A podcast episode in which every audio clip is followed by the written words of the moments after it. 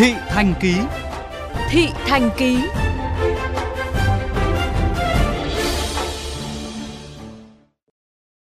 Thưa quý vị và các bạn, dịch bệnh kéo dài thời gian qua khiến cho công tác trả thẻ căn cước công dân gắn chip cũng bị ảnh hưởng khó tránh khỏi. Hơn 13 triệu người đã nộp hồ sơ nhưng chưa được nhận căn cước. Không ít trong số họ gặp khó khăn thiệt thòi trong công việc đời sống vì mắc kẹt giấy tờ nhân thân này. Ghi nhận của phóng viên Nguyễn Yên. Gia đình anh Nguyễn Trung Dũng ở phường Cống Vị, quận Ba Đình, Hà Nội cùng đi làm căn cước công dân gắn chip từ cách đây 5 tháng, nhưng chưa ai nhận được căn cước mới, cũng không nhận được thông báo nào yêu cầu thay đổi hay chỉnh sửa thông tin trong hồ sơ. Trong thời gian giãn cách xã hội, anh Dũng được cơ quan cấp giấy đi đường nhưng lại không có căn cước để chứng minh nhân thân và địa chỉ nơi ở, nên mất rất nhiều thời gian giải thích mỗi khi qua các chốt kiểm soát. Hết giãn cách, anh lại tiếp tục gặp khó khi đi làm thủ tục hành chính ở địa phương.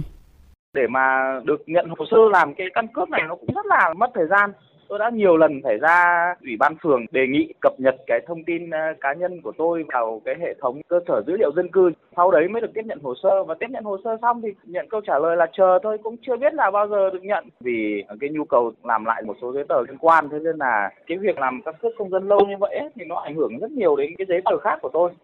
anh Vũ Văn Quý, nhân viên một công ty đóng trên địa bàn quận Hoàng Mai, Hà Nội cho biết, đã hai đợt anh chưa nhận được khoản hỗ trợ ảnh hưởng của dịch Covid do việc nhận trợ cấp yêu cầu thông tin thẻ ngân hàng đăng ký theo số căn cước công dân, nhưng căn cước cũ của anh đã hết hạn. Vì thế anh Quý phải đăng ký lại với phòng nhân sự của công ty, tuy nhiên việc này mất rất nhiều thời gian. Nửa năm nay, đi đâu anh cũng phải kè kè cuốn hộ chiếu. Đi đâu ờ, mà liên quan đến giấy tờ là em đều phải mang cả hai bản chứng minh nhân dân cũ đã hết hạn và một hộ chiếu ngay cả những uh, giao dịch hàng ngày như ra ngân hàng thì đều phải mang cả hai và đi ra ngân hàng phải mất thời gian thay đổi thông tin từ trước đã đăng ký uh, bằng chứng minh nhân dân cũ thì phải đều phải thay đổi qua hộ chiếu. Nhiều người dân Hà Nội và các vùng lân cận cũng đang gặp khó khăn trong giao dịch dân sự, thủ tục hành chính, ngân hàng, khai báo tạm trú tạm vắng chỉ vì chưa nhận được căn cước công dân. Trước đó, trả lời báo chí, Trung tướng Tô Ân Sô, tránh văn phòng Bộ Công an cho biết, Đến ngày 3 tháng 10, Công an các địa phương đã thu nhận hơn 58,3 triệu hồ sơ đề nghị cấp căn cước và đã trả hơn 45 triệu thẻ cho người dân. Tuy nhiên, dịch COVID-19 gây ảnh hưởng đến ngành công nghiệp sản xuất chip điện tử gắn trên căn cước công dân. Đây là nguyên nhân khách quan tác động đến tiến độ sản xuất thẻ để trả cho người dân. Theo hướng dẫn của Bộ Công an, người dân có nhu cầu sử dụng mà chưa được phát căn cước có thể đề nghị công an cấp xã, nơi đăng ký thường trú, cấp văn bản thông báo về số định danh cá nhân và thông tin trong cơ sở dữ liệu quốc gia về dân cư và sử dụng thông báo này để chứng minh thông tin của mình.